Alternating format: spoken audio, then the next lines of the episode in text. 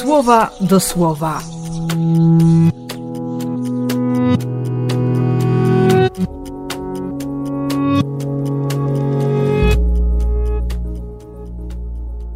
Siódmy lipca, piątek.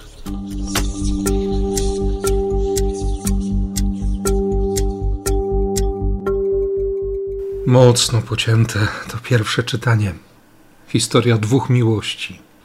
Jedna mierzy się ze śmiercią. Abraham musi pochować swoją żonę Sarę.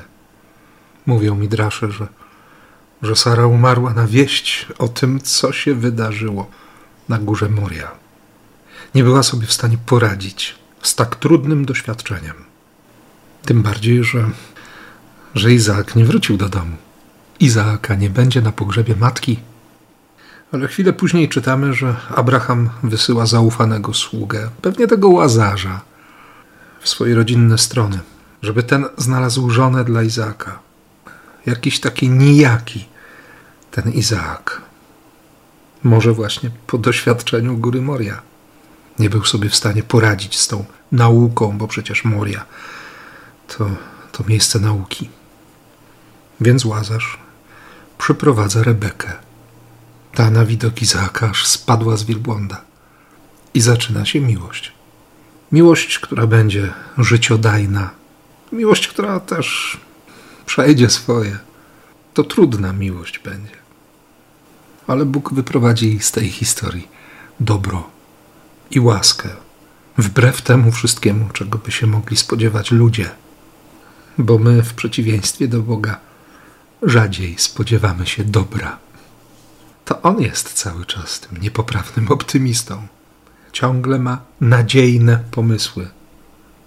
I absolutnie nie brakuje mu zapału, by zaangażować całego siebie w relację z człowiekiem, całą swoją miłość. By tak spojrzeć, że to aż wyrywa z butów, nie? Że to spojrzenie przywraca wiarę, że się staje sensem, że przypomina o godności, przypomina o ważnych rzeczach, dawno już zapomnianych. A wszystko wtedy, gdy, gdy Jezus wychodził z Kafarnaum, rzucił okiem na Mateusza, złapał jego wzrok i wszystko się zmieniło. Mateusz zostawił swoją celę, celnika, a Jezus musiał odłożyć podróż. To było spotkanie.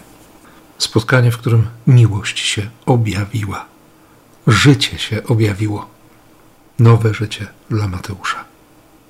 Nie wiem, czy potrzebujesz dziś nowego życia, choć pewnie wielu w pierwszy piątek skorzysta z tej możliwości, by otrzymać, by odzyskać życie przez sakrament pokuty i pojednania. Ale życzę Ci, życzę Ci nieustannego odkrywania miłości.